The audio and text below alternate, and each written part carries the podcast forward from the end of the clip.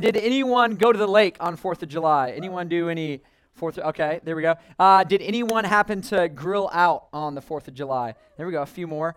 How many of you shot off fireworks on the 4th of July? Let me see you. Yeah.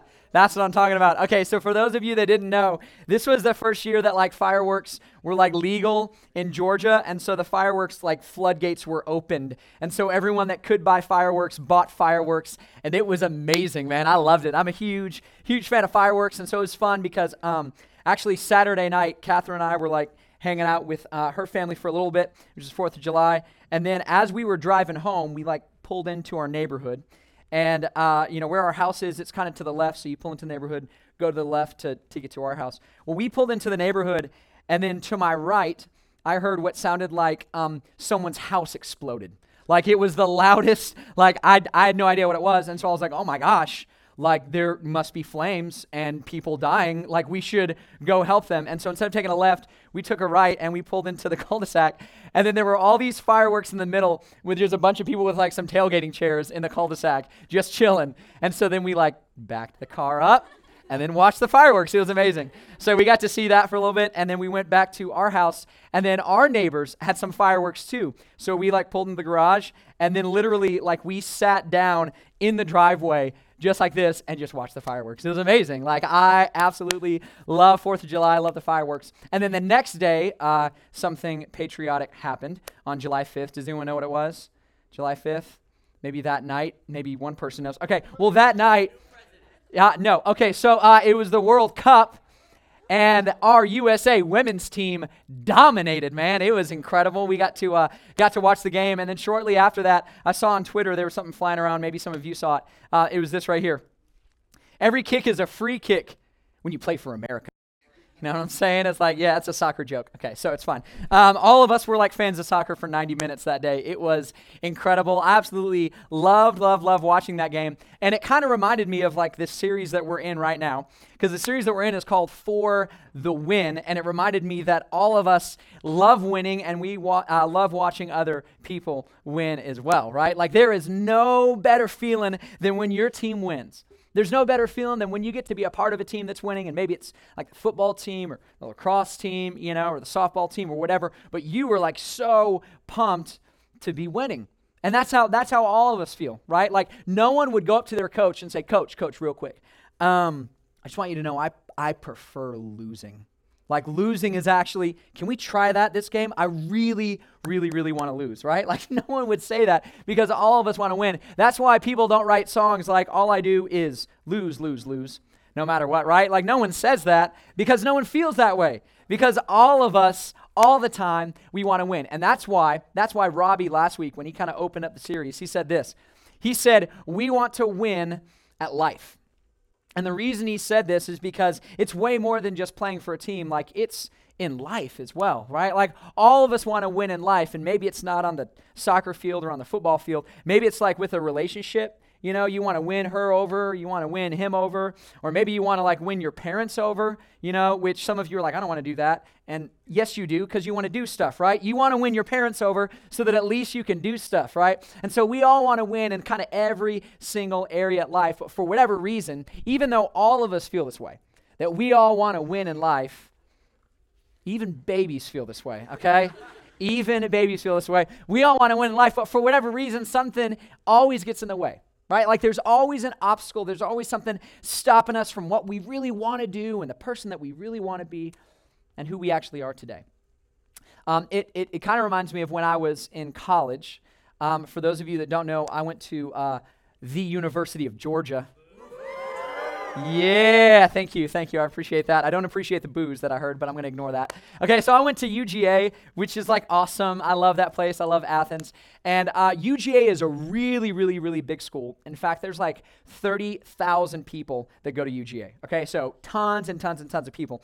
And because there's so many people, everyone is like in everything. Like if, if, if you go on the campus of UGA, you're to find someone who's in to something new that you've like never heard of or you were never interested in or whatever. Um, well, I actually had some friends that were like really into this like really strange thing. I don't know if you've heard of it. Um, it's called running.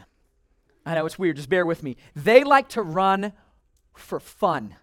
I know. Shocking, right? It's like, uh, and here's the here's the worst part is they really, really, really like loved running and really got into it, and they tried to like recruit me to their side, you know. And so they would like tell me all about the health benefits of running. You know, they were like, yeah, like you know, it's so good. It's like good for your heart if you run. You know, and like your lungs, like you, you know, you have better lungs when you run, and that didn't work for me. And they're like, okay, well, like when you get stressed it's like a stress reliever if you run, you know, so you should run because you'll get stress relief. And then they brought science into it and they were like, when you run, it like releases endorphins and you feel amazing, you know?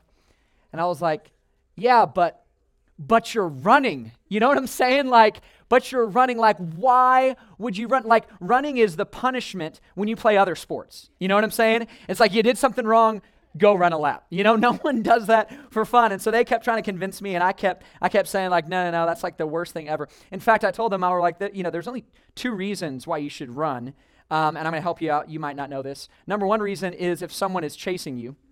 Okay, great reason to run. I see that in movies all the time. Okay, so run if someone's chasing you. The other reason is if there's like a place that serves food and a line is forming then you should run so you can get in line, okay? But that's it, okay? Those are the only two reasons that you should run. There's really no other reason beside that. But something strange happened when I was in college because for me, one day, all of that changed because I discovered something. I discovered that Catherine liked to run. And so uh, I liked Catherine, and so I wanted to be into what Catherine was into. So then I was like, you know what? Running is awesome, you know? It's like the greatest thing ever. And so then I said this I said, I'm going to run. This was kind of my statement was, I'm going to run. And more specifically, I'm going to be one of those like runner guys. You, do you know what I'm saying? You know the runner guys? The guys that like, you know, when they run, they're just like gliding on the pavement, like super cool, and their hair is kind of like going in the breeze you know, and they're just like chill about it and they're just like, you know, they're running and they're in shape. And then I could like kind of, you know, see it, you know, I could see the picture of me running and I'm doing that and everyone's like heads are turning and they're like, who's that? He's like a runner guy, you know? I'm like, yeah, I'm just a runner guy. And then I kind of envision myself like running by Catherine's dorm, you know, and I'd be like running and I'd see her and, you know, kind of lock eyes a little bit. And then I wink at her, you know, even though I don't know how to wink, but it would be like this and I would blink I would just blink. So she thinks I'm winking. And so, like, I'm going. And then maybe, you know, I kind of, th- this was the vision, is that maybe she was like leaving her dorm, you know, and so she's there. And so I'm running up and I do the cool, like, slow jog thing, you know what I'm saying? Like the, hey, what's up? Got to keep the heart rate up, you know what I'm saying? Because I'm a runner. It's no big deal. It's whatever. Um, how you doing? You know, and it's like it's like we're talking and stuff, and then you know she starts telling me about her day, and you know I'm talking to her, and I'm like, well, hey, um, got to run. you know what I'm saying? All right, anyway, see you later. And so then I run off. Like I could see it, you know, like I'm going to be that runner guy. So, so I get back to I, I, get back to the house I was living at, and I didn't have any you know running equipment or running shoes, so I just put on normal like tennis shoes, and I put on some shorts, and then I didn't have the cool like dry fit you know shirt, so I just put on like a cotton T-shirt, um, and then I don't know why, but I put on a backwards baseball hat because I wanted to be like aerodynamic. You know what I'm saying? I wanted to kind of kind of do that thing. And I was like, I'm gonna run. This is it, man. I'm gonna run. And so then I set out from the house and started running. And I got about a half mile in, and it turns out running is really hard. Like really hard. I was like, Are you kidding me? Like, I'm completely out of breath after just a half mile. I'm like sweating. I'm tired. My legs are burning. You know, my, my lungs are like on fire. I'm like, What do I do? So I just turned around and kind of defeated walked back to the house. And my roommates must have known that I was going to be such a big failure. So they had their cameras ready. So this was literally, this, this happened like 10 seconds after I walked into the house. I know. This was me, and I'm huddled over the sink because I'm like about to vomit. You know, it's like this is this is not a good day. You can see my face is pale and I'm sweating and like my lungs are burning and my legs are just like terrible and I'm not having a good time. So, this is the picture uh, after the very first time that I ran in college. It is also the picture of the very last time that I ran in college. That was it. I was like, uh uh I am not doing that anymore. I bailed, man. That thing was too hard. And so I gave up. I was like, I am done running. And all of us have done like something like this before where you like start out to do something because you want to be like better, you know? Like all of us want to be better than we are today. We all want to win in life. And so, you know, maybe for you, you had, you know, all these dreams of being like healthier, having better relationships, or having a better like relationship with God. And so, what you do is you kind of start where you're at right now and you see yourself in the future. And the bridge between who you are and who you want to be is these two words I'm gonna, right? So, like, you know, you want to uh, you want to be, you know, better at like school because last year's grades weren't so hot. So then you say this: you say, "I'm gonna study more," right? I'm gonna work harder. Or maybe for you, it's like January. You know, spring break is just around the corner, and you want that spring break bod. You know what I'm saying? So you're like, "I'm gonna work out." Like, I'm gonna go to the gym. I'm gonna get fit. I'm gonna be ready for spring break. Or maybe for you, you know, you, you like come here and you get super excited about, um, about God, or maybe you get really like inspired, and so you think, man, I'm to pray more. Or like, I'm to read my Bible more. Or, you know, Steve said not to do that, so I'm not going to do that anymore. But he said I should do that, so I'm going to start doing that. And you get all excited and you get all like pumped because you said, I'm gonna, I'm gonna, I'm gonna. And then after like a few days, or like a few weeks, or a few months, all the gunnas are gone, and they've turned into shouldas. And you're like, man, I really, I should have, I should have done that. And then before you know it, you got this like sinking feeling of like regret, you know, because you really wanted to, but you never did. And so it's like the pit in your stomach, and you don't really know what to do.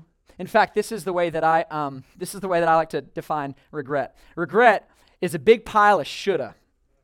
Okay, I want to make sure you heard that correctly. Shoulda. Okay, a big pile of shoulda. That's all regret is. Just a big old pile of man, I shoulda. Man, if only I'd have done that. Right? So maybe for you, you get your report card and you're like, "Gah, I didn't know numbers could go that low. Like that is, is that negative, you know? And then you start thinking, man, I shoulda studied.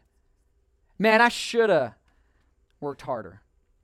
Or maybe like, you know, you and your parents are fighting again and you tried to be more patient, but you just blew up and you said, man, I, I should have listened. Or maybe it's like you and a group of friends, but like there's some friends that you no longer talk to and you see them and you kind of have that feeling of regret because you said things you shouldn't have said.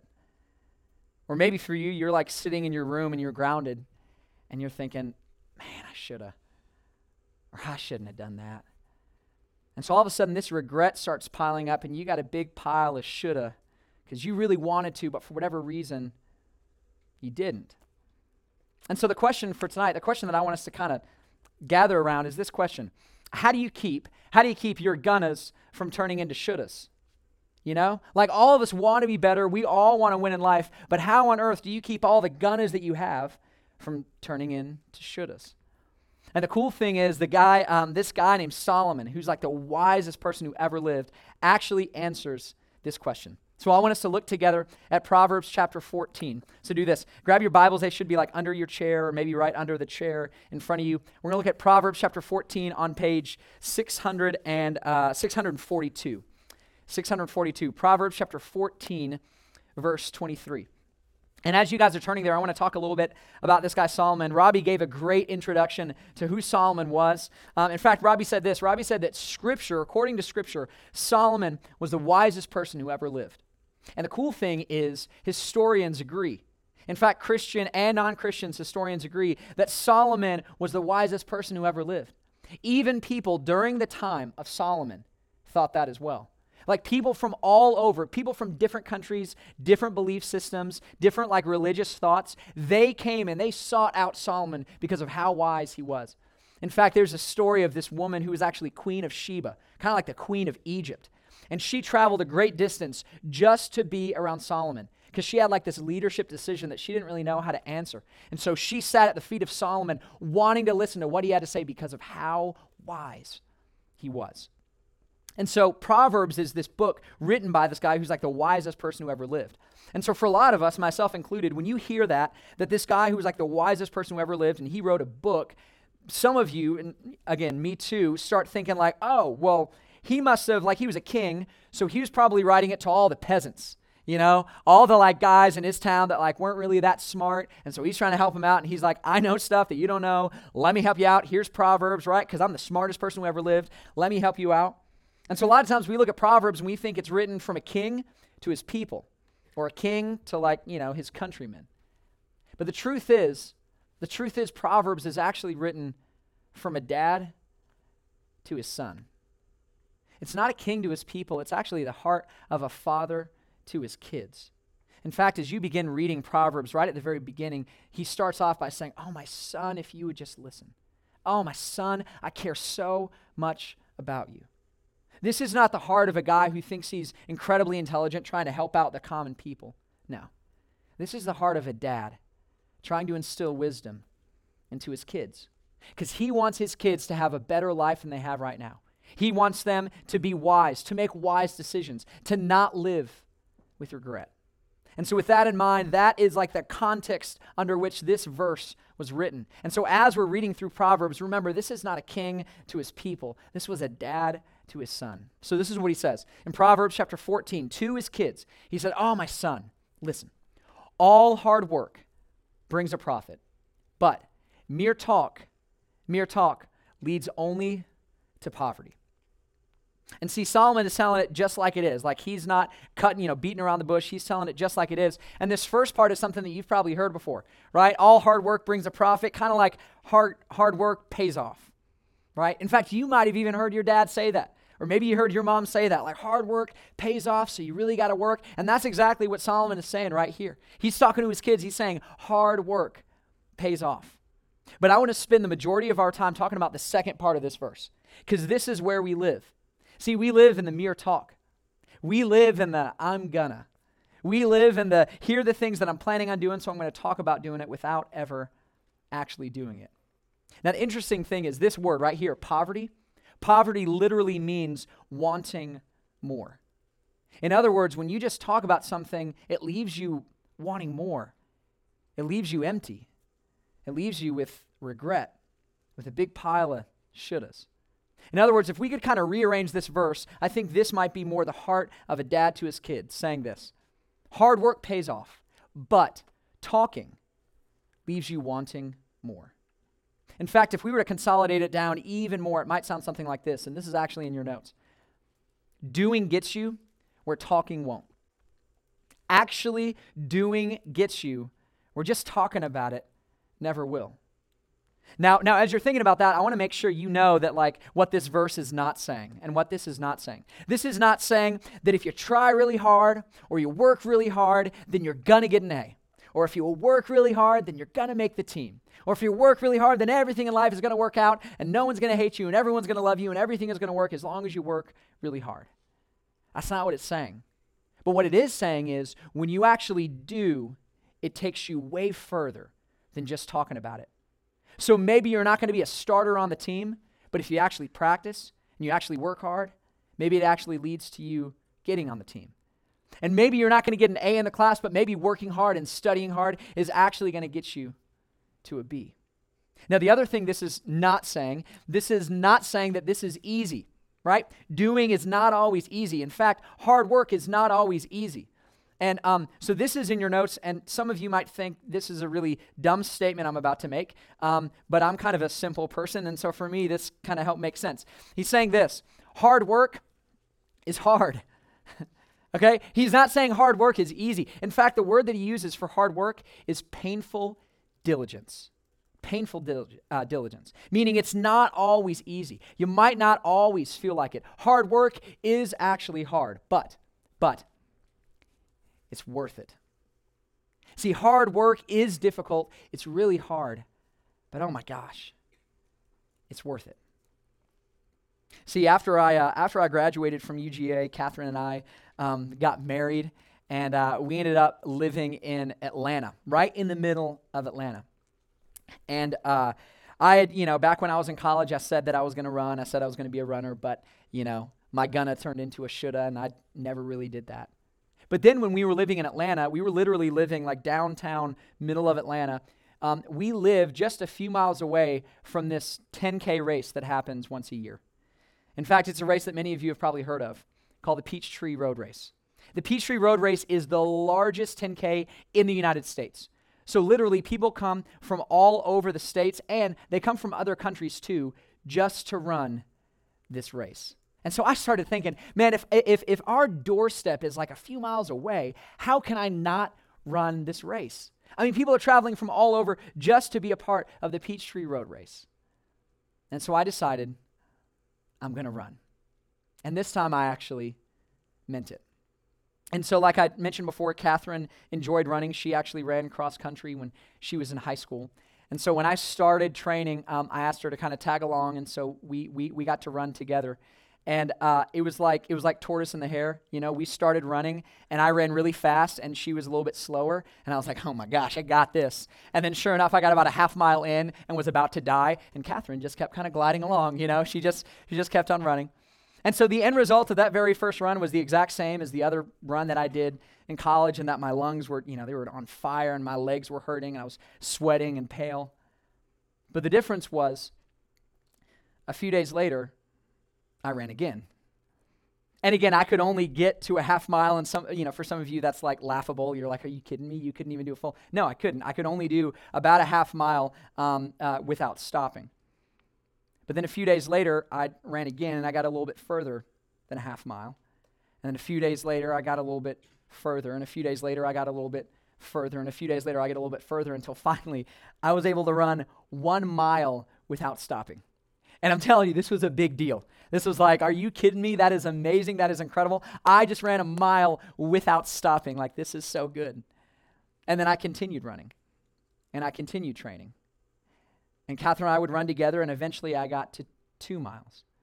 And then I told my friend about it. Um, my friend Matt, uh, he actually ran uh, cross country in high school as well. So he and I would actually run together. And again, he was way faster and way better than me. And I said, dude, you're going to have to slow down because I'm really not good, but I really want to run the Peachtree Road Race. So we would train together and we would do you know cross training together and we would um, work out together and we would run together and then eventually i got to three miles without stopping and three miles about halfway to the um, 10k which is 6.2 miles and then i continued training even when it was hot even when it was early continued training and eventually got to four miles and five miles until it was the day uh, of the big race which is july 4th every year and I remember lining up, and they have a big American flag that they wave, and the streets are all closed down so you can run, and there's 60,000 people getting ready to run the Peachtree Road Race. And so I started running. And about an hour later, I ended up finishing the Peachtree Road Race and did not stop once. And I was so like pumped and so excited because I set out to run and I actually did it. And then I kept training because I heard that there was a half marathon a few months later. And so I ended up training for um, a half marathon that takes place on Thanksgiving Day, and I ran that half marathon. And then I continued running, continued training, and then the next year I ran the Peachtree again and ran it in an even faster time. And then after that, ran the half marathon again in an even faster time. And then me and Matt, the guy that I was training with, we were like, dude, we've been running a lot of races here in Georgia. What would it look like if we actually went to another state and ran? And so we decided to go to Utah. There's a Canyonlands uh, marathon that's so beautiful. You run like in between the canyons, it's just a breathtaking view. And so we bought plane tickets and actually ran a half marathon, 13.1 miles in Moab, Utah, which is incredible. And it was the fastest time um, I had had for the, for the half marathon. Now, I want to show you something. I want to show you the picture that I showed you before after my very first run. So, this is a picture of me completely exhausted, completely tired. This is the face of someone who has given up. This is the face of someone who said gonna, and then that gonna turned to shoulda. And now I want to show you a different picture. The picture I'm about to show you is the picture they took at the end of the Moab uh, half marathon, the one in Utah. They actually took it right as we were crossing the finish line. So this is a picture of me at the end of 13.1 miles. Just a little bit more excited, right? This is the face of someone who said, I'm gonna, and then they actually did it. This is the face of someone who trained and worked hard and ended up accomplishing the goal. This is the face of someone free of regret, free of the shouldas, someone who said, I'm gonna, and who actually did it. Now, now I want to make sure you understand to get to this place was not easy. I don't want you to hear that I just decided one day to get up and start running and it was all downhill and it was all easy. In fact, during the training between the Peachtree and this race, I actually injured myself pretty bad. Had to completely change the way that I ran, even change the shoes that I had. Um, I had to uh, I had to like go to the doctor to get some things figured out. I also did a lot of training and a lot of running early in the morning, sometimes as early as like 5:30 in the morning. I also trained in the afternoon in August, wh- where it was almost like 100 degrees just completely hot, like sweltering. There were many runs that were over 13.1 miles, so I'm talking like 15 mile runs that I was doing to train. Sometimes it was up to 100 degrees, sometimes it was lower than freezing. This was not easy, but it was worth it. Because, see, see, either path that you choose, whether you decide to do something and actually do it, or you decide to do it and you back out and you have regret, both have pain. Because you have the pain of hard work and you have the pain of regret. And I'm telling you, I'm telling you, the pain of regret is always worse than the pain of hard work. The pain of regret, that sinking feeling when you know you should have done something and you didn't do it, is always worse than the pain of hard work. And so I want to show you those two pictures side by side. Um, the picture of regret, the picture of shouldas, and here the picture of winning, the picture of setting out and actually doing something. And when you look at your life, the different areas of your life, maybe everything from school to the, your relationship with your parents, maybe some relationships with your friends? Which one of these pictures is most like who you are? Are you the person who says, I'm gonna, and then you end up having a lot of regret and defeat? Or are you the person that actually has made it happen? And so, for some of you, you have this kind of sinking feeling of regret, and you don't even know why. And maybe the reason is because of this principle the principle that doing takes you further than talking ever will.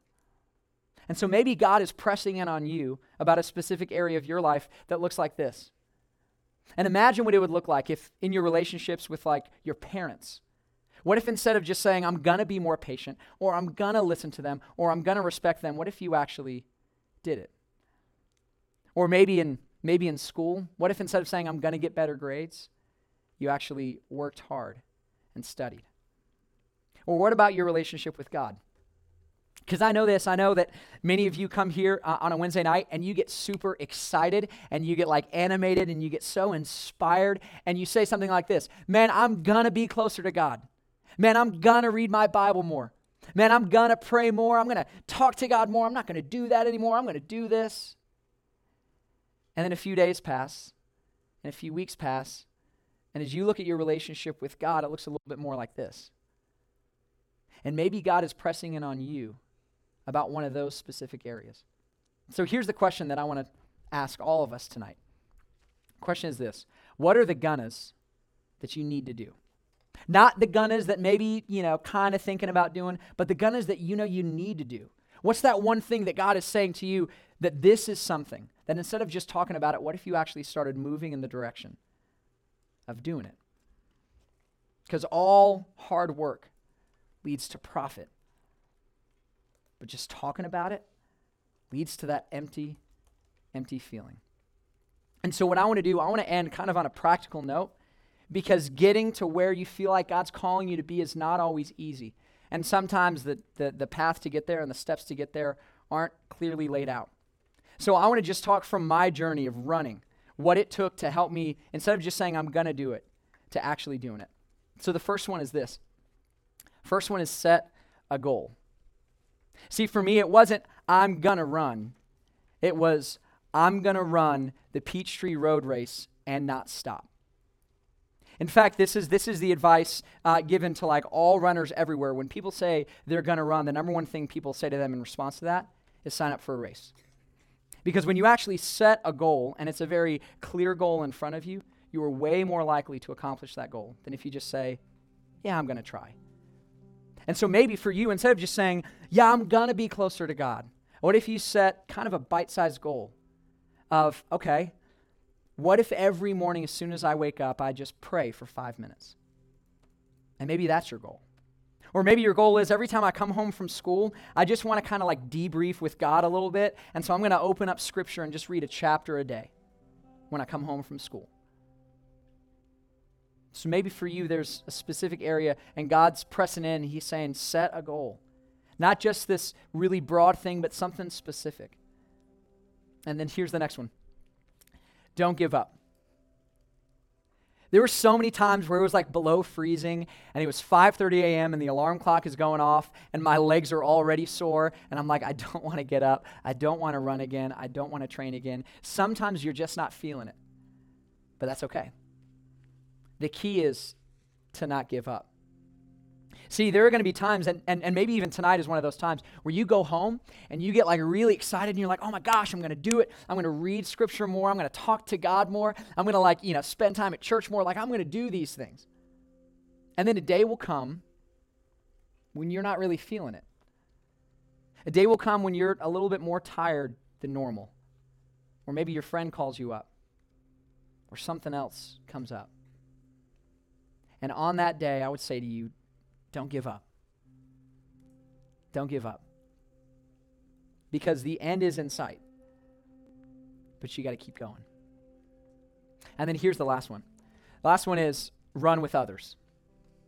Um, the first time I tried to run, uh, I did it alone, and I came back and I quit. But then, if you remember, when I started to run again, I ran with Catherine. And then after running with Catherine, I started running with my friend Matt. Running with others always helps you run further and faster. And the same is true of your walk with God. If you try to just like do it alone and be the, you know, lone gunman and I'm the hero and I'm going to make this thing happen, it's going to be really difficult. But what would it look like for you? If like every morning when you, you know, you set a goal of like every morning for 5 minutes I'm going to pray. What if you had someone else that was doing the same thing with you? And what if you like called them and say, "Hey, I I did it today. Did did you pray?" Well, what would it look like if maybe even you've got a buddy of yours and you start going through the same passage of scripture together? And don't run alone. Don't try to just knock this thing out by yourself. Doing gets you, or talking won't. Just saying, I'm going to do something, is not the thing that leads to a full, abundant life. But actually doing it, setting a goal, having someone running with you, and not giving up could give you the life to the full that God promises. And so, where is it that God is calling you to take your gunners to the next level? Let me pray for you. God, thank you for, um, for having the heart of a father. Not a father that um, wants to get something from us, but a father who wants something for us.